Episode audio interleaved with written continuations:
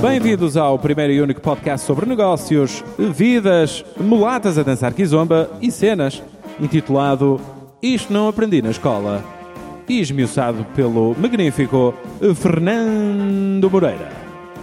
Eilo.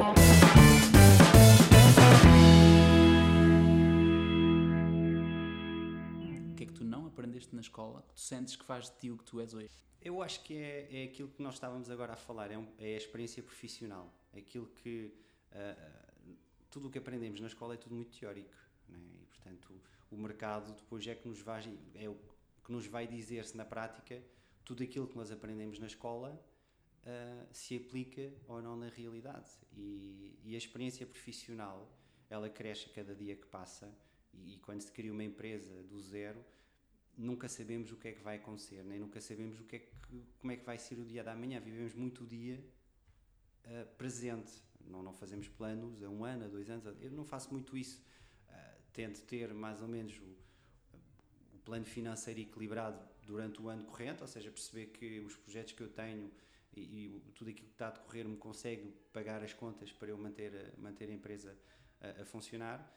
Uh, ter alguns objetivos e ter alguma ambição, mas eh, não dá para ir muito além disso porque a dimensão também não o permite. Eu não, não tenho equipa para dizer, olha, tu agora vais fazer isto, tu aquilo, e as coisas acabam por acontecer tudo em paralelo. É muito difícil nas empresas pequenas.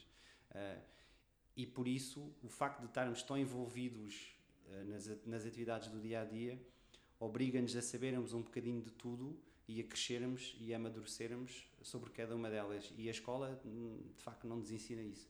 E, e na faculdade, a única coisa que eu retenho eh, que- de um professor meu, em que na altura fazíamos aquelas birrinhas do ah, eu não aprendi esta, porque é que a gente não aprende esta linguagem de programação, porque é que a gente não... E a resposta dele foi muito simples, que é a, a- faculdade não é para vos ensinar a programar, a, a faculdade é para vos dar as ferramentas para um dia mais tarde, quando vocês forem uma entrevista e vos perguntarem se sabem programar a linguagem A, B, C ou D, vocês respondam sempre que sim e vão correr para casa, peguem no manual e comecem a estudar. Pronto. E essa mensagem nunca, nunca mais me saiu da cabeça. E a realidade é que a capacidade que nós temos hoje em dia, ah, principalmente a enfrentar os desafios e a termos alguma dificuldade e resolver, eu acho que neste caso a faculdade e o estudo dá-nos essas, essas ferramentas. Agora, muitas vezes perguntam-me: faz sentido eu ir para a faculdade? Faz sentido fazer mestrado? E a, calhar a resposta que eu digo é: se eu estiver sentado à mesa, dois, dois, dois potenciais candidatos, um deles tiver 5 anos de experiência no mercado profissional e o outro não tiver nenhuma, mas tiver 20 na faculdade, vou ter que escolher o que tem 5 anos de, de experiência. Obviamente que vai ter outras dependências, não é? De, de ser, ser, eh, ser ambicioso, eh, querer aprender mais, ser autodidata, etc. Mas a principal decisão hoje em dia é muita experiência profissional, não é tantas médias como foi no meu tempo, em que eh, nas entrevistas a primeira coisa que viam era a média, pronto, era feita a seleção por média, depois as entrevistas continuavam por ti. Experiência profissional, eu acho que é o que se valoriza mais e, e a escola não, não, não nos dá isso, quer dizer, não, não nos ensina a fazer, a testarmos um produto, não nos ensina a estarmos numa reunião, não nos ensina os princípios básicos de, de, de ser um bom profissional, de, de chegar a horas, a escola não, não ensina isso. E, e nós, embora ah, ninguém nos diz numa reunião se vamos bem apresentados, se chegamos atrasados, se devíamos ter a barba feita, se- ninguém nos diz isso. Por isso nós somos obrigados também a ter essa consciência, mas a escola também não, não nos ensina isso. E por isso é que eu acho que o mercado profissional e a capacidade que nós temos também é aprender e, e, e não parar, fazermos algo sempre melhor do que a coisa anterior, também acaba por ser fazer parte da personalidade de cada um. Tu, no início da nossa conversa, disseste uma coisa muito interessante que era não dizer não. No teu caso, tu achas que a escola hum, te ajudou mais facilmente a dizer não ou a dizer sim? Porque nós hoje também temos aqui um- este, esta ideia de que nós não, dizemos, não devemos dizer sim a tudo, não é? E devemos dizer não a algumas coisas. O que é que tu achas disso? Eu acho que nunca, nunca devemos dizer que não, mas também temos que tentar perceber qual é que é o impacto que isso possa ter naquilo que estamos a fazer. Ou seja, eu estar aqui hoje ah, não vejo isso como algo que me possa trazer retorno a nível profissional ou a nível de promoção da marca. Embora nós, ah, empreendedores, chamem-nos o que quiserem, ah, acabamos por viver 24 horas por dia com a nossa marca, o nosso projeto. Portanto, tudo aquilo que nos aparece à frente, tudo aquilo que acontece, nós tentamos sempre enquadrá-lo naquilo que fazemos no dia a dia.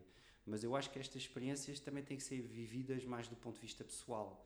Ou seja, termos uma experiência pessoal de alguma coisa que nós nunca fizemos.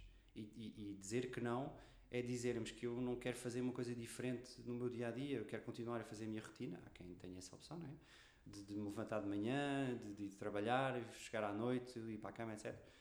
E se, se, surgem estas oportunidades de fazer qualquer coisa diferente no dia a dia, é, quer ser aqui entre os dois à conversa, seja o que for, irmos tomar um café. Eu acho que isso também tem que ser vivido, porque senão o nosso dia chegamos ao fim da semana e não fizemos nada que nos trouxesse algo novo ou enriquecedor para, para a nossa vida pessoal e profissional. Eu vejo, eu vejo isto mais uma experiência pessoal, sabes? E tu, e tu vês isto como um. Tu és apologista de sairmos da nossa zona de conforto o mais possível? Sim. Mas nem sempre é confortável, não é? Nem sempre, por vezes, é estranho. É muito estranho, por vezes, não é? Aliás, quando tu fazes uma coisa nova pela primeira vez, é, é só estranho, porque é muito estranho.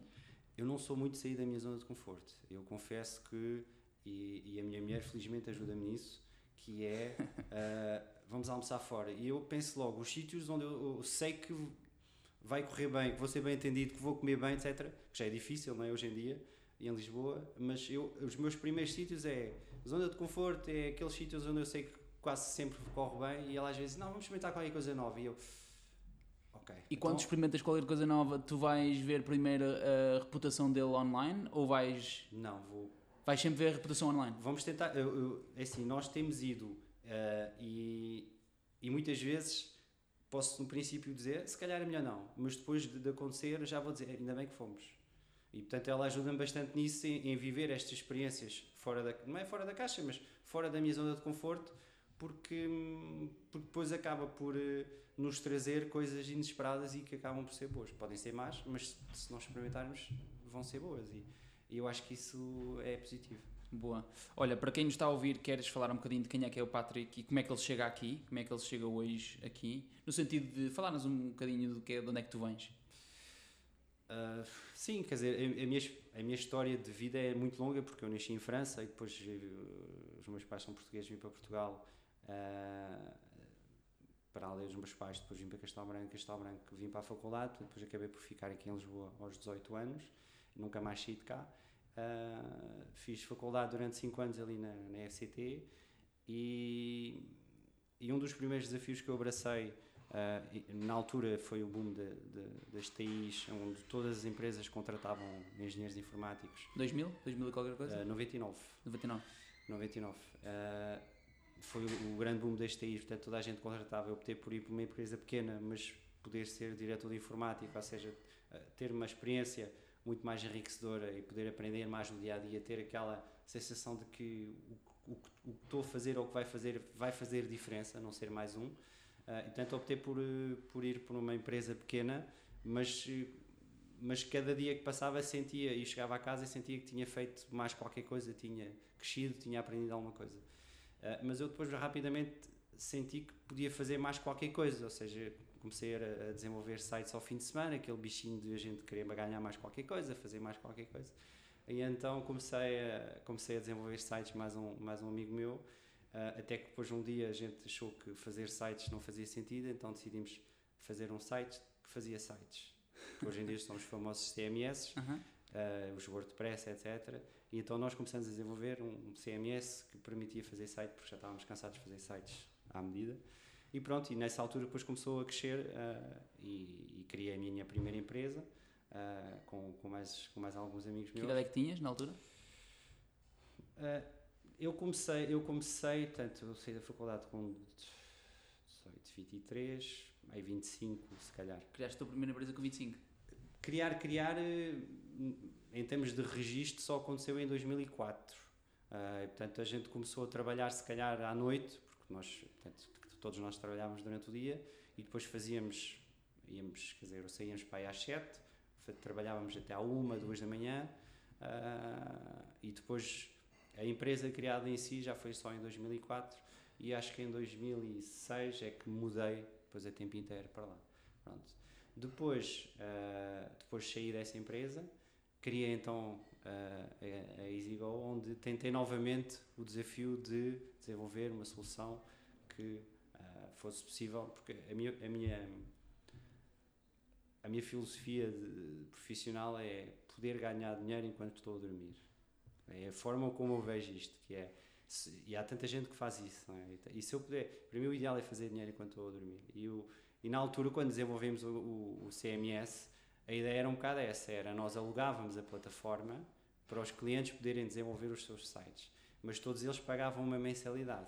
Pronto, e quanto mais clientes tivéssemos, o famoso negócio bola de neve, mais dinheiro ganhávamos e, portanto, aqui uh, estávamos a dormir, mas estávamos a fazer dinheiro, não tínhamos que fazer nada e os clientes iam pagando as mensalidades, só tínhamos que ter mais clientes para ter mais dinheiro. E aqui na EasyGo foi o que eu fiz, foi uh, voltar outra vez a estaca a zero, desenvolver uma plataforma que me permitisse ganhar dinheiro a dormir, que era através também de subscrições mensais, os clientes subscreviam e cada, quanto mais clientes tivesse, uh, mais dinheiro ganharia. Uh, e foi com esse objetivo que, que depois da empresa uh, nasceu e foi, foi crescendo, mas não cresceu com esse projeto. Cresceu depois com outras soluções que foram, foram nascendo ao longo do tempo. E foram nascendo como serviços, como consultoria, ou também eram produtos? Uh, o meu objetivo foi sempre criar produtos. Embora depois os grandes projetos que eu tenho hoje em dia tenham nascido desse projeto inicial. Ou seja, ou seja, uma plataforma que eu desenvolvi que depois se, se tornou exemplo ou se tornou referência para outras empresas quererem algo semelhante e então aí já vinham ter comigo a dizer, olha, eu gostava de ter uma coisa uma igual Uma plataforma de género, um white label, um produto white label que outras empresas podiam utilizar para, em termos de funcionalidades, podiam utilizar uh, aquelas funcionalidades. Sim, aquilo, eu, eu, posso, eu posso até explicar o que, é que, o que é que a plataforma fazia, o que é que a plataforma faz. Na, na altura, o, a ideia do negócio era criar um, um, uma plataforma online que permitisse às pessoas encontrar qualquer serviço para o seu automóvel por proximidade geográfica.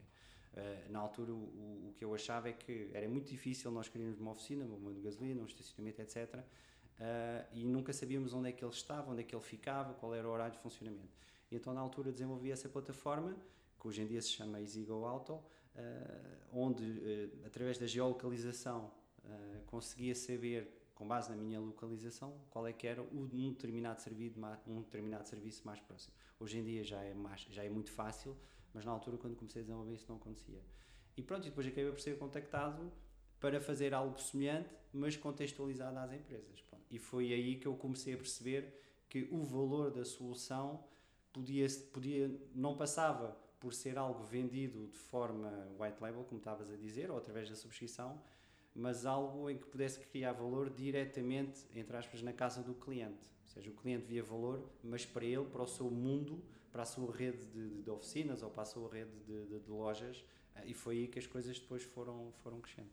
Como é que se cria uma empresa do zero? Porque tu ainda por cima tens aí uma história muito gira que é, tu começaste em 2004, mas só te juntaste a full em 2006. Então existem aí dois anos. Isto era uma espécie de um side hustle? Era, como é que se cria uma empresa do zero? Eu, o, eu quando, quando saí da, da, da ProSite, que era a empresa onde eu estava, um, eu comecei do zero e, e, entretanto comecei a pensar o que é que, o que, é que poderia fazer, qual era, o, qual era a ideia de negócio, qual era o projeto. Nessa altura não tinha ainda noções de Lean Method, não tinha a noção de validação de produto. Uh, para mim tinha muita noção daquilo que era Uh, o meu projeto inicial, quando saí da faculdade, que na altura a empresa chamava-se DIRNET, era um diretório que competia diretamente com, com o GuiaNet, com as páginas amarelas, etc. E era basicamente um diretório de empresas online. As empresas eram contactadas e pagavam para aparecer em primeiro lugar numa pesquisa por categoria. Podia ser médicos, dentistas, veterinários, etc e na altura a empresa vendia, uh, vivia única e exclusivamente desse modelo de negócio, ou seja, as pessoas pagavam 25 euros por mês para aparecer em primeiro lugar com um logotipo numa determinada categoria.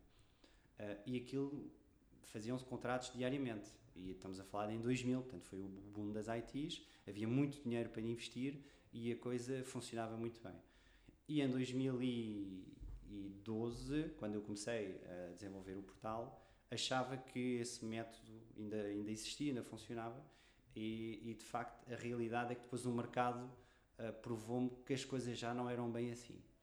Que o mercado tinha mudado, que as empresas já não, já não aceitavam investir sem terem uma prova de conceito primeiro. Uh, e pronto, e, e eu depois a, a, partir daí acabei por ter algumas dificuldades porque o mercado não tinha a receptividade que eu achava que, que, ia ter quando eu comecei inicialmente a desenvolver o plano de negócios, quando eu comecei a fazer contas daquilo que podia ser a rentabilidade do projeto. Uh, as portas não, não se abriram tão facilmente como eu achava e, e a receptividade para o investimento numa coisa que ainda ninguém conhecia ou que ainda ninguém tinha perspectivas de, a resposta que eu tinha muitas vezes era você prova-me primeiro que isto é bom para o meu negócio ou que isto faz-me gerar dinheiro e eu depois vou investir. Pronto, e, e, a dificuldade acabou por ser essa.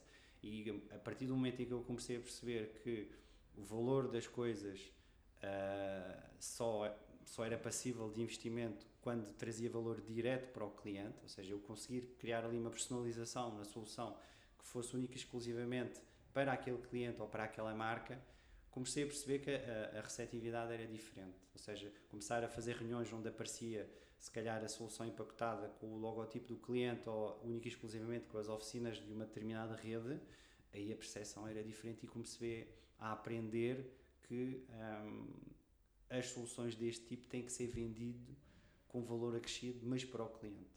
Hoje em dia já sabemos que os clientes querem que a gente resolva os problemas, que, que hum, temos que aparecer com a solução e não com o problema, mas na altura não, não sabia nada disso. É? Mas lá está a experiência do dia a dia, a experiência profissional e a ligação diretamente com os clientes é que também nos ajuda um bocado a isso. Tu aprendeste da pior forma ou sentiste que ainda assim aprendeste? Tu falaste aí de Lean, e falaste aí de validação dos clientes. Uhum. Tu aprendiste isso da pior forma porque erraste de alguma forma ou as coisas não correram tão bem e depois tu aprendeste à força? Ou foste percebendo que de facto a tua arrogância e aquilo que tu achavas que era o caminho de facto não, é assim, não era assim tão verdade e tu é que tinhas que mudar e não os clientes? Sim, aprendi, aprendi neste caso aprendi da pior forma. Ok, queres contar a história? A, a história resume-se resume -se, se calhar para já ao facto de. Eu acho que nestas coisas do, do, empreendedorismo, todos nós achamos que temos a melhor ideia do mundo, ou todos nós achamos que uh, vamos ficar milionários com a ideia e é uma coisa nossa e temos que fechar num cofre e mais ninguém pode saber até ela vir cá para fora. Toda a gente pensa assim, ainda hoje. Uh, vejo potenciais clientes que, que, querem criar uma loja online, mas nem me querem dizer como é que se vai chamar, ou que produto é que vão vender, ou, e, portanto, e eu revejo-me um bocadinho, e compreendo, revejo-me um bocado nisso, e, e na altura eu via muitos vídeos onde eles diziam que a primeira coisa que se deve fazer quando se, se tem uma ideia de negócio é partilhá-la. Mas não partilhar com os familiares porque eles vão ter sempre aquela resposta simpática: não, tu consegues, isto é muito giro. Uh, partilhar com pessoas que não conhecemos. E, e, e, aí é que entra o método de Lean, que é perguntar a estranhos o que é que. O que, é que, o que é que eles acham da ideia, se faz sentido, se não faz sentido, e foi uma coisa que acabei por não fazer.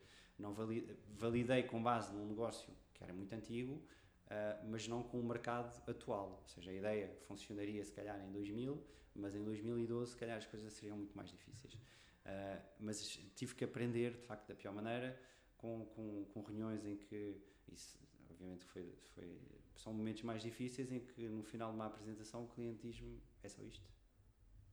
Na cara? Sim. É só isto? É só isto. E, e pronto, e, quer dizer, e tinha estado muitos meses a desenvolver a plataforma, e foi muito, muito, muito complicado de, de digerir. Uh, acho que deve ter sido os piores momentos da, da, do projeto, porque naquela, naquele momento é que temos a percepção de que se calhar afinal não era bem isso, não era essa a reação, não, é? não era bem isso que estávamos à espera e não era esse impacto. É? Até porque ele na própria reunião diz: eh, bem, no dia que você for uma Google, volte cá outra vez, até lá não faz sentido cá vir e nunca me esqueci, até já comentei com ele, com, com ele várias vezes esta, esta reunião. Ele hoje é teu cliente, essa pessoa? Não, não, não é okay. okay. Mas, eh, mas é uma pessoa, se calhar fui, fui ter com, uma das, com as, uma das pessoas mais frontais que eu já encontrei hoje, mas se calhar era aquilo que eu precisava de ouvir, não daquela forma, não é? Ele podia ter sido mais subtil, mas, eh, mas pronto, mas é, ele estava-me a transmitir uma realidade do mercado, que era, ou tu trazes-me aqui uma ideia fabulosa que eu posso usar em prol do meu negócio, ou então estás-me a dizer que eu estar presente aí no teu portal, que isto me vai trazer negócio, para mim não, não vai. E, e tudo isso acaba por, a crescer, acabamos por crescer ali, se calhar 10 ou 20 anos a nível de experiência profissional e de, de criação de ideias e de, de, de, levantamento de ideias, que hoje em dia olho por, para muitas startups e a primeira coisa que eu pergunto é: vocês validaram a ideia? Vocês perguntaram ao mercado o que é que eles acham? Porque eu próprio vivi na primeira pessoa esse impacto de percebermos que se calhar uh, devíamos ter uh, feito uma análise prévia. Só que não, não estou a dizer que estamos num momento de cegueira, mas achamos que, pronto, e esse, e esse achamos que retira-nos um bocadinho alguma sensibilidade e com, com, com, com, menos, com menos experiência, retira-nos essa capacidade analítica de olharmos as coisas de outra maneira e dizer assim, ok, então vou primeiro validar isto, vamos ver se as pessoas compram, ou se estão interessadas, ou se querem sugerir alguma, sugerir alguma alteração, para eu depois então uh, tentar abordar novamente o mercado, até com uma versão melhorada ou com uma, uma variante, e ver o que é que eles acham desta vez. E, e, e tudo isso dita muitas vezes o fim da, das startups, porque de facto não existe essa, essa validação. Tu criaste a EasyGo sozinho, na altura? Não, eu criei com a ajuda de um, do meu cunhado, uh, que ele uh, embarcou no projeto comigo e, e, e mostrou-se disponível para, para financiar o projeto. Eu acho que estarei eternamente grato a ele, porque de facto sem ele a EasyGo não existia, não existiria nesta altura. Uh, e ele disponibilizou-se para, para financiar o projeto e, hum, e para eu poder desenvolver a plataforma, porque na altura também acabei por ir por uma plataforma de desenvolvimento à qual eu também ainda não estava muito familiarizado, porque as tecnologias que eu, que eu, que eu tinha, que eu estava a usar, também já estavam um bocadinho ultrapassadas e eu achava que o projeto precisava de algo mais recente. E, portanto, essa curva de desenvolvimento e de, de, de aprendizagem também demorou algum tempo, mas esteve sempre disponível para, para me ajudar e para me apoiar em tudo aquilo que, que eu necessitei.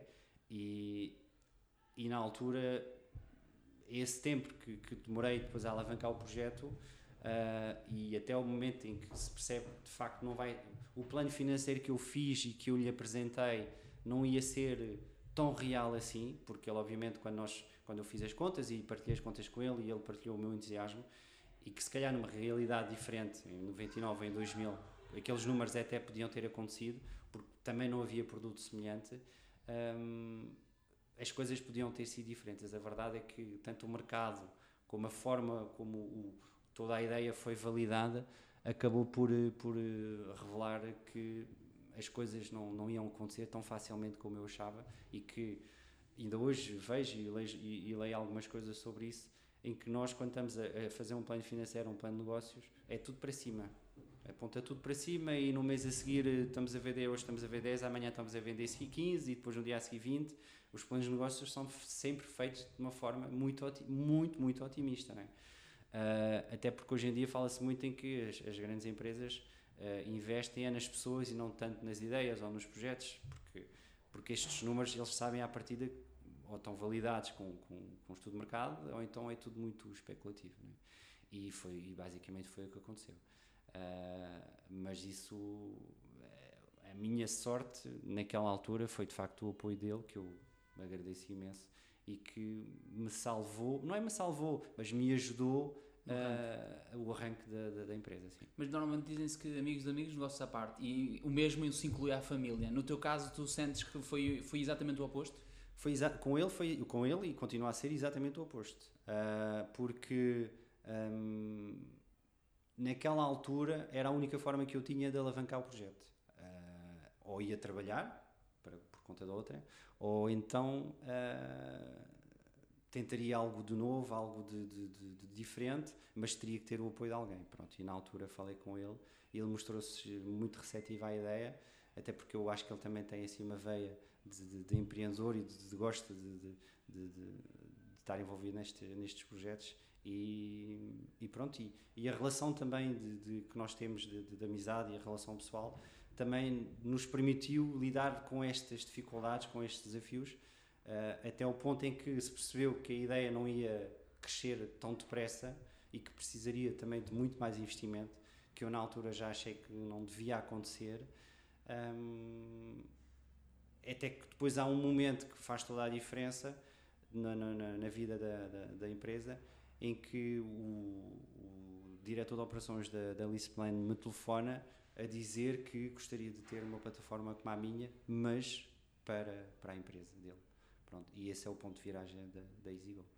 É, o, é desde o momento mais positivo em que o, o meu cunhado uh, decide uh, ajudar-me no projeto, até o momento mais negativo em que sai dessa reunião e que ele diz uh, o que é que é isto, isto não é só isto, até que depois novamente aparece este, este telefonema em que existe a luz ao fundo do túnel, em que o projeto e toda a plataforma vai ter uma viragem de 90 graus, que é basicamente aquilo que acontece à plataforma, quando há uma empresa que basicamente acaba por te dizer toda a tua visão, tudo aquilo que tu desenvolveste até agora, tudo aquilo que tu idealizaste, faz sentido e tem utilidade. Porque aquilo que me estava a magoar mais naquela altura era sentir que tudo aquilo que eu tinha desenvolvido, idealizado, não era útil para ninguém, não fazia sentido para ninguém. E aquilo estava-me a gostar bastante, principalmente depois dessa reunião, sentir que, bola, estive aqui se calhar 8, 10 meses fechado numa sala a desenvolver uma coisa que ninguém quer e que ninguém acha útil e, e aquele telefonema, aquela validação de ideia, porque ele ao telefonar dizer que está interessado, está-me a validar a ideia, está-me a dizer há um cliente que poderá ser um cliente pagante, que é o pagante faz toda a diferença, não é? Uh, há um cliente que poderá ser pagante e que está disponível para investir na tua ideia, ou no teu projeto, ou na tua plataforma, uh, e que achou muito gira e que gostaria de ter uma coisa igual. Isto é, é o sonho de qualquer, de qualquer empreendedor. E aquela chamada, nunca me esqueço do momento, do dia, do sítio onde eu estava, da minha mulher me dizer, eh, porque na altura estava de férias e não, era raro atender o telefone, e ela não sei porque naquele momento se atende a chamada, atende a chamada, nunca se sabe, pode ser importante. Ela diz sempre, nunca se sabe, pode ser importante. E, As mulheres têm sempre razão. Têm sempre razão. Tem sempre razão. E, e, eu, olha, pronto, vou atender o telefone. E era, de facto, era uma pessoa muito simpática, uh, com a qual queria uma empatia uh, quase imediata e que e pronto, e depois as coisas desenvolver-se, as reuniões de, de, de, análise, as propostas comerciais, etc, etc, mas que acabou por, digamos que, tratar um, número, um rumo completamente diferente ao projeto, uh, que ainda hoje existe, a plataforma ainda existe, não para de crescer, mas que acabou por, eh, por me validar a ideia e me dar uma luz e uma, uma viragem que se não acontecesse, não sei se a marca ainda existia hoje. Tu consegues olhar para trás e perceber quais foram os momentos mais difíceis deste percurso na EasyGo? Sim. Estou o... a ver que um deles foi o, o tal que tu disseste quando, olha, isto só faz isto. Sim. Acredito que deve ter sido duro, mas tens outros? Sim, tenho outros. Tenho, tive, tive alguma dificuldade em, em, em criar toda a imagem e o nome da marca. Uh, isso foi uma coisa que foi muito complicada porque na altura uh, estava numa fase de desenvolvimento da plataforma e, e, achava que tinha que ter um nome marcante, tinha que ter um logotipo marcante. Embora hoje em dia não ache que isso, não acho que isso faça a diferença, ainda hoje de manhã gravei um vídeo sobre no contexto do, e-book de, de, lojas online que eu tive a fazer, em que uh, o tema é uh, qual a importância do logotipo e, e, basicamente o que eu digo num minuto é que o logotipo tem é que ficar feito, não precisa de ser perfeito, eh, basta ter duas cores, basta ter o um nome, que é o que acontece hoje em dia muito com as marcas, eles estão a transformar os logotipos uh, numa coisa mais, mais eh, simples, mais clean. E, e, portanto tentem fazer isso o mais rapidamente possível, não percam tempo com isso, tem que ficar feito e, e dediquem-se a outras coisas, validação do produto, do nicho de mercado, etc. Hoje, mas há, um, há, um, há uns, ora bem, isso já foi em 2012, já são há 7 anos, 6 anos, 6 anos, a, a, visão era completamente diferente. Eu achava que o logotipo é que ia vender o produto, eu achava que o nome é que ia vender a plataforma e, e o facto de, de, não estar a ver as coisas a acontecer, o nome não, não surgia e portanto depois o logotipo não era criado, foi um desgaste, um, desgaste muito, muito grande porque eu precisava de dar um nome, precisava de dar uma imagem àquilo, não é? precisava de ter uma etiqueta nas coisas, é como escolher o nome do filho, é, é, é daquelas coisas que marcam e, e, eu precisava mesmo de, de, de, decidir o nome e não estava a conseguir e acho que hum, depois o nome pronto, acabou por surgir assim de uma forma inesperada e, e lembro, e lembro de, de, ter sido bastante penoso. Um, outras fases mais complicadas, tirando essa da, da, da primeira reunião onde eu apresentei o portal uh, e outros desafios que vão acontecendo no, no dia a dia, uh, não acredito que também tenha tenha tido muitos momentos maus, até porque vamos aprendendo bastante com os erros. Uh, este método de uh, não, não conhecia, só conheci passado uns anos, falei com, com acabei por descobri-lo numa conversa que tive com, fundador do Mobito, era um projeto que havia aí muito conhecido com o apoio do Cristiano Ronaldo, que era uma aplicação onde íamos a determinados restaurantes, depois tínhamos bonificações, etc. O projeto depois acabou por, por acabar e eu fui almoçar com ele, era o José Simões, agora já me lembro do nome dele, e fomos almoçar e eu tinha que perceber porque é que o projeto tinha falhado. Eu acho que o projeto tinha tudo para dar certo, uh, tinha uma imagem boa, tinha tudo, e ele simplesmente disse: Eu não, não apliquei o método de Lean. Eu devia, ter, eu devia ter aplicado. Eu acho que qualquer projeto tem que começar com a aplicação do método Lean. E eu, mas o que é o método Lean? Não faço ideia o que é isso. Ele disse: Olha, tens aqui este curso do Steve Blank, vai ver, vai, vai ouvir. Ainda hoje partilho o curso, que é um curso que se faz num fim de semana e a verdade é que a gente, no final do curso, tem-se uma percepção completamente diferente daquilo que é criar uma startup, de ter uma ideia de negócio, de acharmos que temos a ideia revolucionária e, e, e depois na prática gente começa a validar. Porque o curso de livro blanco diz em relação ao método Lean é vai para a rua e faz perguntas às pessoas, valida a ideia. Chega ali à praça, por exemplo, aqui, agarrem 50, 100 pessoas e pergunta, faz perguntas sobre a tua ideia de negócio e aponta todas as respostas. E depois vai para casa, analisa, refaz o teu produto, repensa o teu produto, faz um novo questionário, volta aí para a rua e continua. E assim sucessivamente. E, e essa aplicação do método Lean faz com que, uh, quando temos que fazer um MVP para apresentar um investidor, ou seja, quem for, uh, já temos muitas pessoas que nos disseram que este é o caminho. E, e na altura, quando eu fui falar com ele, eu tinha perguntado se calhar a 5 ou 10 pessoas. E, portanto, lançar uma ideia de negócio, um projeto de desenvolvimento de 8 ou 10 meses, a falar só com 10, 5 ou 10 pessoas, eu não estou a dizer que seria expectável o que aconteceu nessa reunião, mas tudo indicava que seria passível de acontecer com a realidade do mercado na altura, de 2012, e que ainda hoje ainda é mais, porque as pessoas também são muito bombardeadas com ideias de negócio, com projetos, com coisas muito interessantes que eu vejo, mas que depois não têm, não têm, não resultam. Há muitas ideias que eu vejo e que eu acho muito interessantes, mas que eu já adivinho à partida que o mercado não vai estar receptivo a isso. E, e de facto é uma pena. Mas, eh, mas a realidade é mesmo essa. Só faz sentido nós desenvolvermos uma ideia se alguém vai comprá-la. Porque podemos ter a melhor ideia do mundo, mas se ninguém a compra, não nos adianta de rigorosamente nada. E foi isso que, foi isso que aconteceu. Tu foste durante quanto tempo One Man Show? Tinhas o teu cunhado que dava o suporte uh, financeiro, deu algum uhum. suporte financeiro, eventualmente que dava algum guidance, batiam bolas sobre o projeto, uhum. mas quanto tempo é que foste One Man Show? Pelo menos oito, pelo menos oito meses, não foi? Uh, sim, ao nível do desenvolvimento da plataforma, e depois na altura também tinha um, tinha um amigo meu que me, que, que me ajudou também na, na parte do, do design, mas sim, é, é, aqui estes projetos acaba por ser também uma jornada muito muito pessoal solitária e muito solitária, sim. Mas é solitária porque uh, na altura também não achava que fazia sentido ter outras pessoas envolvidas, uh, ter outras, outros sócios ou outros fundadores. Achava que conseguia alavancar tudo sozinho. E, e ainda portanto, pensas o mesmo? Sentes que consegues, que achas que é importante que as pessoas no início tenham a capacidade de alavancar uma grande parte das coisas sozinha?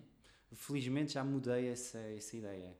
Uh, eu mudei essa ideia a partir do momento em que eu percebi que uh, se calhar fazer a gestão de redes sociais, fazer a gestão de, de, de, de, campanhas de Google Ads, é melhor eu delegar isso a alguém que sabe, porque não só vai fazer isso melhor que eu, vai fazer isso muito mais depressa e vai fazer isso com muitos resultados, com, com melhores resultados. Eu acho que todos nós somos capazes de criar um anúncio de Facebook, de criar um anúncio do Google Ads, de, de, de fazer posts nas redes sociais. Uh, isso eu acho que todos nós conseguimos fazer. O que nós não conseguimos fazer é perceber porque é que depois não conseguimos vender. Ou porque é que uma determinada campanha não funciona, ou porque é que um determinado clique tem um custo muito elevado. E, e, eu, e é aí nesses momentos em que eu até posso até podia fazer todos os cursos até podia mas eu tenho muitas coisas outras coisas para fazer que não me permitem depois dedicar-me a 100% a isso. E, portanto, eu acho que é preferível contratar as pessoas que, que são especialistas na matéria, porque têm toda a certeza que vão fazer uh, um trabalho melhor que eu. Portanto, essa visão de One Man Show tem-se até ao ponto em que dizemos assim: não, agora tenho que gastar algum dinheiro, ou tenho que investir, não vamos dizer que é gastar dinheiro, porque senão pensamos que não, não vamos ter retorno nisso, mas uh, tenho que investir algum dinheiro para contratar as pessoas certas para me ajudar. Eu acho que aqui é mais na, na, na ótica de ajuda, que é as empresas pequenas precisam de ajuda, precisam de parceiros para os ajudar a crescer. Obviamente temos de ter os parceiros certos, temos que escolher, tentativa e erro, isso acontece às vezes, mas temos que saber uh, perceber se a ajuda também está a ser boa ou não, se estamos a ter resultados ou não. Isso também é preciso ter essa sensibilidade de olharmos para aquilo que está a ser feito e perceber se nos identificamos ou não, se aquela mensagem está certa, aquela imagem está certa. E, e muitas vezes o entregar tudo a alguém e nós não participarmos também acho que não, não deve ser feito. Portanto, temos sempre a nossa envolvência, temos que confiar, mas eu acho que pessoalmente eu só consigo confiar a partir de uma determinada altura. A experiência de vida é que, que me ensinou isso, mas temos que ter a capacidade às vezes de dizer assim, não, eu vou confiar, eu tenho que confiar, eu vou desligar um bocadinho e vou confiar. Mas a gente fica sempre de olho, porque, porque é a nossa marca, é a nossa imagem, é, são os nossos meios de comunicação que estão envolvidos e, portanto, a gente fica sempre de olho, mas perceber que aquilo que nos estão a dizer uh, faz sentido, tentarmos ver isso do ponto de vista da área de negócio que eles estão a, estão a fazer e, e entregar um bocadinho essa, essa delegação. Ao nível da programação, tenho muita dificuldade em delegar isso. Uh, confesso que eh, não, não estou a dizer que sou o melhor programador do mundo, longe disso, mas eu sei que pelo menos o, o, código que sair das minhas mãos eu vou olhar para ele e vou ficar vou ficar satisfeito com ele e vou para casa e vou dormir descansado porque sei que aquilo não ficou tudo preço por arames como se costuma dizer e, e, contratar bons programadores é uma coisa muito muito cara hoje em dia que eu tenho alguma dificuldade em conseguir. E portanto ou tenho parceiros que eu sei que são competentes, como vou tendo agora na, área do e-commerce, pessoas que me ajudem a, a, desenvolver determinadas coisas e que se eu quiser estar envolvido, mais uma vez vou ter que gastar muito tempo, mas a, a, estando a confiança estabelecida e as coisas sabendo, sabendo que a partir daquele momento eu consigo dizer, olha, eu preciso disto, olha, eu preciso daquilo e podemos nos ligar, esse momento de confiança muitas vezes ainda demora a acontecer. E as startups acho que muitas delas também falham por causa disso. Uh, a dificuldade que têm não só em criar equipa, mas em criar uh, relações de confiança, que seja com, com empresas de desenvolvimento, com empresas de marketing, que, que depois eh, tenham a mesma visão e que os consigam ajudar naquilo que, que é preciso. E, e isso hoje em dia é muito difícil. Ter bons profissionais em determinadas áreas e profissionais que, com o qual tu possas confiar a 100%. Tu hoje ainda bebes muita informação. Disseste que disseste agora que ainda programas, não é? Portanto, tu ainda tens um papel muito ativo no desenvolvimento do teu produto, então. Sim, de todos os produtos. De todos os produtos. Sim, todos os produtos. E tu sentes que tu tens que beber e tu tens tempo para beber essa informação que tu precisas, porque no final do dia são muitas coisas, não é? É muita coisa. Sim, mas eu acho que a organização aqui é, é, é o elemento-chave no meio disso tudo. Eu ainda ontem andava no meio dos papéis a tentar desenhar o processo perfeito desde o momento em que uma tarefa me chega às mãos até o momento em que ela é executada. E, e estou a falar de, de de integração entre Outlook, Calendar e o, e o calendário do, do meu iPhone, entre mails, entre eu conseguir ter as coisas em que eu de manhã chego ao escritório e sei exatamente o que é que vai acontecer naquilo, o que é que eu vou fazer ao nível de sequência, porque o meu calendário me está a dizer, com, com base naquilo que, que está no Trello, das prioridades do Trello, os, os, os, os do Trello e o calendário, a organização do calendário, me permitam dizer o que é que eu tenho que fazer em cada momento. Agora, há determinadas tarefas, e, e aqui é a questão de, de, que eu estava a referir no princípio, da capacidade de, de, de autodidata que a faculdade nos dá, em que eu, por exemplo, posso dar um exemplo, esta semana estamos a fazer uh, vídeos de um minuto uh, para publicar nas redes sociais, também é uma coisa completamente fora da minha área de conforto, como estar aqui à conversa contigo, e, um, e em que eles me dizem, olha Patrick, tens de começar a gravar vídeos, não, não podemos adiar mais isto, isto o vídeo está... Tem, tem, tem um alcance completamente diferente e vamos começar a gravar vídeos. E eu, está bem, pronto, vamos começar a gravar vídeos, toca de comprar um micro, toca de arranjar um suporte, toca de arranjar o cenário perfeito e depois uh, no meio de tanto perfeccionismo a gente olha se isto não, não está bem, isto podia estar melhor. Diz, mas não vale a pena, pega no telefone aponta para ti começa a gravar pá, é o que toda a gente faz. Eu, está bem, é o que toda a gente faz mas não é aquilo que eu quero fazer não é, aquilo, não é a imagem que eu quero transmitir para a minha marca e portanto vamos fazer as coisas mas vamos fazer bem feito. E pronto, isto é um bocadinho a gente tem que se atirar para a água a uma determinada altura então quando já tinha o microfone, quando já tinha o suporte, já não tinha desculpa, tinha mesmo que gravar, é? E então arranjei um cenário lá ideal no, escritório, com iluminação, com luz natural e toca de gravar. Uh, só que depois a gente grava e há assim qualquer coisa que não está bem, que é o formato não está bem, uh, olha, agora são precisas legendas, e agora são preciso, uh, e agora é preciso pôr um, uma introdução, etc. Pronto, e isso depois são coisas que a gente não sabe, não é? mas vai só ao Google, pesquisa-se como adicionar legendas no Adobe Premiere e há de haver alguém que teve a simpatia de fazer um vídeo que nos vai explicar como é que se faz. Portanto, o meu dia a dia também tem um bocadinho destas coisas e, e, e dá aquela sensação de que fui para casa e aprendi mais qualquer coisa. E são dos dias que eu, que eu mais gosto. Olha, hoje consegui, já aprendi a fazer legendas ou pôr legendas num vídeo, já aprendi a fazer um cartão com fade que desaparece para depois eu começar a falar, já consegui publicar um vídeo num determinado formato. Portanto, são coisas. E depois a vantagem aqui é que a experiência que vamos tendo ao gravar e ao gravar e voltar a gravar dá-nos depois uma vontade completamente diferente. A gente se calhar olha para o primeiro e olha para o, para o, para o quinto ou para o décimo e bola, isto, isto, estas coisas estão mais, estão mais naturais. É? E se calhar há muitas, há muitos. Eu de vez em quando faço isso, que é eu, eu vou acompanhando muita gente no, no YouTube e por curiosidade eu vejo como é que eles falam em vídeo e vou ver o primeiro vídeo deles. Só dizer, deixa-me ver agora como é que era no princípio. E de facto. Tem nada a ver. Tem nada a ver. E agir, é a gente ter essa evolução e eu gosto de.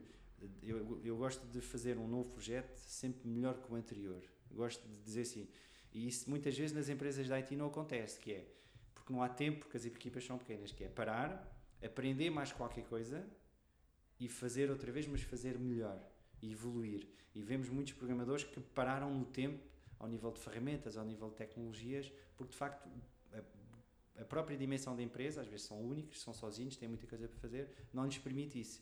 E eu muitas vezes sinto isso de mas eu tenho que me obrigar a parar, tenho que me obrigar a aprender mais qualquer coisa, que é para fazer melhor agora neste projeto que vem a seguir, porque depois as coisas acabam por ser mais rápidas e, e, e o próprio projeto também acaba por, por beneficiar com isso.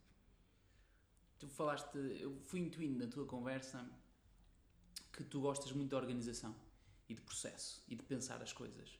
Mas é engraçado que tu tiveste dois momentos na, na tua vida que, que algumas coisas fugiram do teu controle em que tu basicamente recebeste. Tu disseste que foi de uma forma inesperada que surgiu o nome. Tu disseste que foi de uma forma inesperada que surgiu o cliente da Liz Plan. Uhum. Como é que tu depois brincas com esta organização que de um lado é muito cartesiano, que é muito lógico, e do outro lado de, olha, estás a receber coisas e de repente um nome vem ter contigo. E de repente estás de férias e liga-te um, os 90 graus que fazem com que o teu negócio seja validado. Uhum. Mais do que sustentável, validado. Tu consegues gerir bem esse flow barra controle? Eu, eu normalmente eu acho que neste, nestas coisas dos negócios também tens a tua pontinha de sorte, que é o, embora a, so, a, sorte também dá trabalho e, e, eu acho que o telefonema não é um eu acho que é sorte não sei como é que ele chegou até mim, se foi num. Eu acho que convidei no LinkedIn, ou ele convidou-me no LinkedIn, depois no LinkedIn ele disse-me: uh, Tens aqui o meu contacto, ou passa-me o, o, teu contacto que é eu, que eu preciso falar contigo. Portanto, não sei se uh, as coisas nascem a partir do convite LinkedIn. Uh, eu sei que já tinha lá ido fazer uma apresentação também, para também tentar trabalhar com eles. Não sei se foi daí, se não foi. Hum, mas aquela chamada, eu acho que acaba por ser sorte pelo momento em que é, de, de indecisão do projeto que também tem o seu trabalho, porque já existiu o portal que era a referência com que eles se basearam em dizer, bem, vamos arriscar na, na, neste, neste parceiro para nos ajudar a desenvolver o projeto, porque eles já conseguiram fazer isso, portanto acreditamos que portanto, é, uma, é uma sorte associada a isso. Uh, e, e, qual era o outro momento que estavas a dizer? Era do Liz Plan e era do, logo, do nome da EasyGo. Sim, isso foi pura sorte. pura sorte, porque estava a ser uma coisa extremamente desgastante. Tínhamos tido outras ideias que era o Migo, e foi o primeiro. Migo. Migo. Migo. Não era amigo, mas era ah, okay. amigo. O Migo, ok. Só que já existia, era uma marca registrada, ainda por cima. E depois, na altura, claro que eu queria registrar a marca, não, não podia ser só o nome, não é? Aquelas, aquelas coisas que. Todas as coisas que nós sonhamos fazer, e na altura, não, eu quero criar uma, uma empresa, quero criar uma marca, vou registá-la, vou fazer isto, vou fazer aquilo.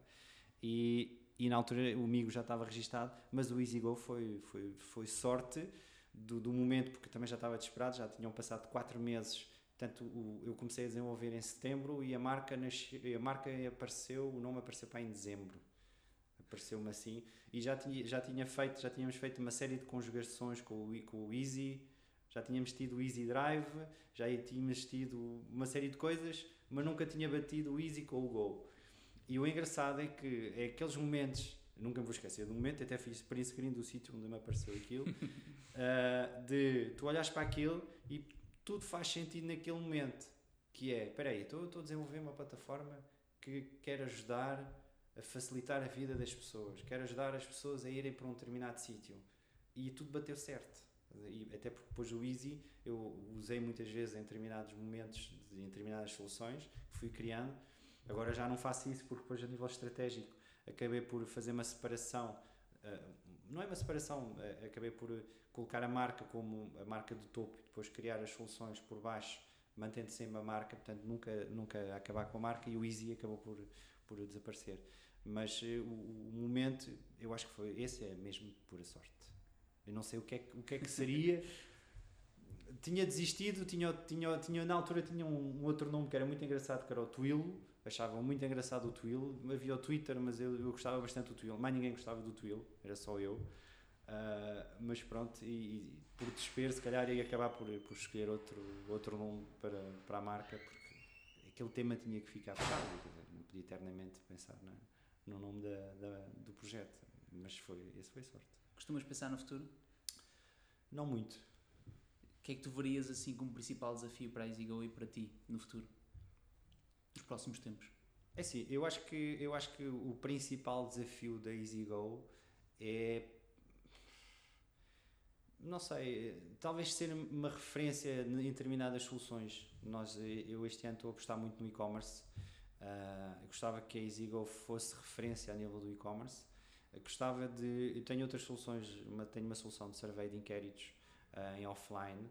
Eu, eu, gostava que essa solução também fosse de referência, só que tem um problema de. Não é de, de aceitação do mercado, é de. requer uma certa visão por parte das empresas que contratam, ou seja, o que a solução te permite é saber em tempo real o que é que os clientes acham do teu, do teu serviço ou do teu negócio.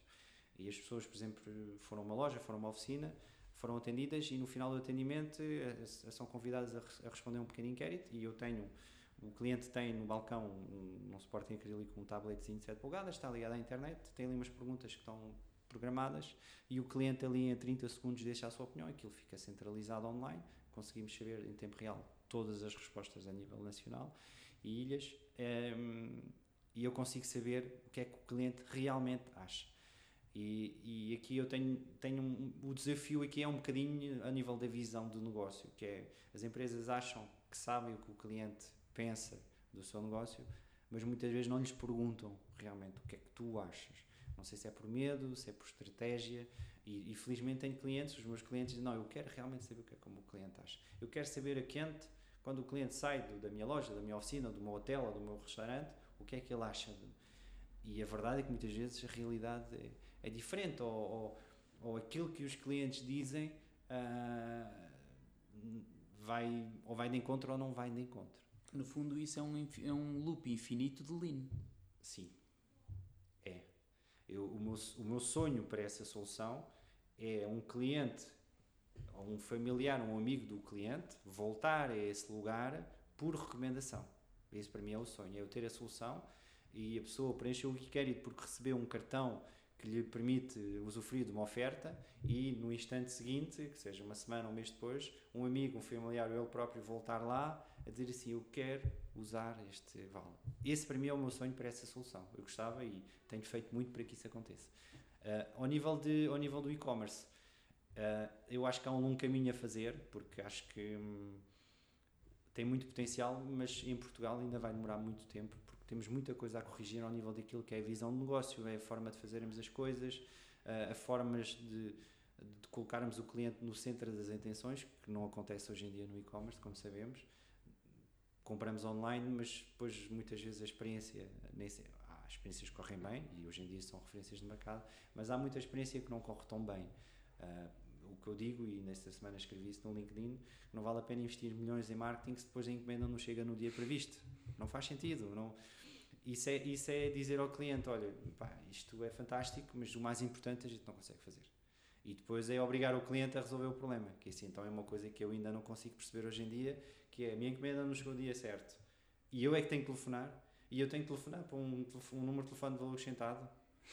É o mundo ao contrário. É um, e, e ontem estava a falar com um parceiro meu para, para, para desenvolvermos um plugin para integrar com os serviços de entrega, CTTs, Chronopost, DHL, e o que eu lhe dizia é, para mim, o que tem que acontecer é que o cliente não pode saber qual é o serviço de entrega. Não precisa de saber qual é o serviço de entrega. E, e, e, toda a comunicação tem que ser feita da marca, tem que ser feita da loja. Eu comprei na EasyGo, eu não tenho que estar a receber mensagens do, dos CTTs, da Chronopost, da DHL. Quero receber mensagens da EasyGo porque eu comprei a EasyGo.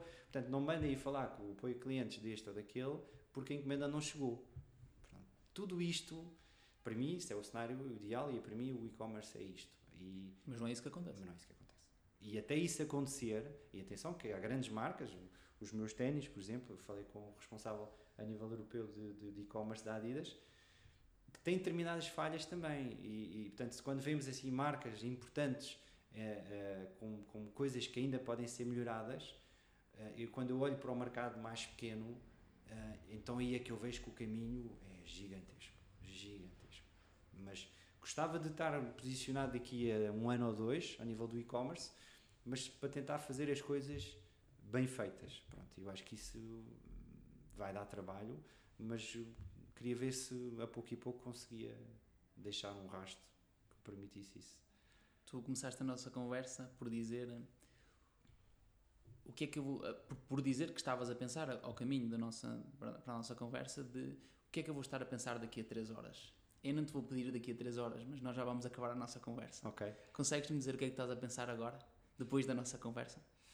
Sim, eu eu acho que o, o, que eu, o que eu acho da conversa é que não só deixas responder, que eu acho que é extremamente importante e eu acho eu valorizo muito, valorizo muito isso e eu acho que quem tiver a ouvir também também há de valorizar bastante e, e acima de tudo a vantagem de a vantagem de não ter a vantagem ou desvantagem de não ter script depois também depende da capacidade de quem faz as perguntas uh, permite responder de acordo com a última resposta, porque o script depois é, acho que é perigoso, que é, estás a fazer uma pergunta, não é? E depois a resposta acaba num determinado contexto, mas a pergunta assim não tem nada a ver, não dá seguimento. Portanto, o script acaba por ser perigoso e a gente vê entrevistas que, que, e isso acontece, quer dizer, a pessoa acabou de falar de uma coisa e se calhar as pessoas até gostariam que esse tema fosse mais desenvolvido, mas o script diz: não, a partir de agora a gente tem que perguntar a cor das meias, porque é o que vem a seguir no script. Ele falou de uma coisa altamente sentimental, mas a seguir tem que perguntar a cor das meias. Portanto, é isso que eu vou fazer.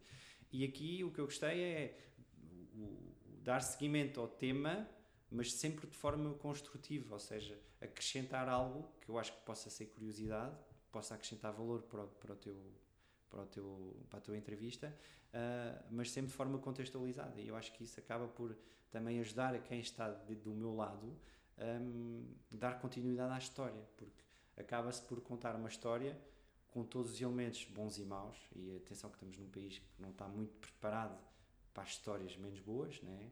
as pessoas não gostam de ouvirem falhanças, não gostam de ouvirem erros, não gostam gostam só de ver a parte final do, do Ferrari, da moradia, mas não sabem que se calhar andou a vender porta a porta, andou fechado não sei quanto tempo dentro de uma sala a desenvolver, ou, não é? Eu, não, não estou nem do lado do Ferrari, nem do lado de, de fechado na sala a desenvolver, não é? Uh, mas, mas, mas é tudo uma história. Eu acho que o envolvimento e a simpatia, eu acho que também são um bocado o segredo do sucesso numa conversa destas, acho. Muito grato. Gratos pela vossa companhia. Não percam o próximo episódio, porque nós também não. Ah, prometemos mulatas a dançar Kizomba.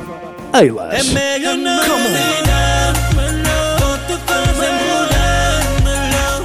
chance me. Comigo tu vais ficar. É melhor não.